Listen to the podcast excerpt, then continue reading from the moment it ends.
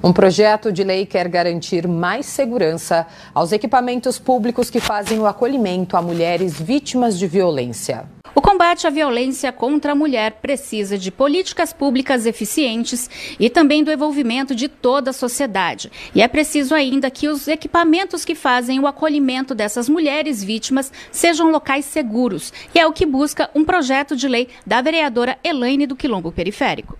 Bom, a gente pensou nesse projeto de lei porque a gente acompanhou um caso emblemático de um equipamento aqui na cidade de São Paulo que começou a ser alvo de um vizinho. Né? O, equipamento, o vizinho não gostava daquele equipamento do lado da casa dele e algumas vezes ele ameaçou algumas mulheres.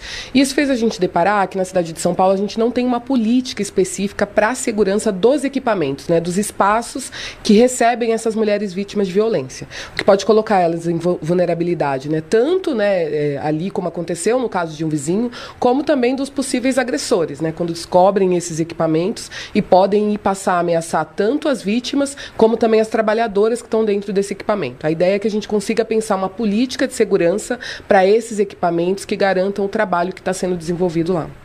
Muito obrigada. Para mais informações sobre este projeto de lei e de outras propostas, acesse sãopaulo.sp.leg.br.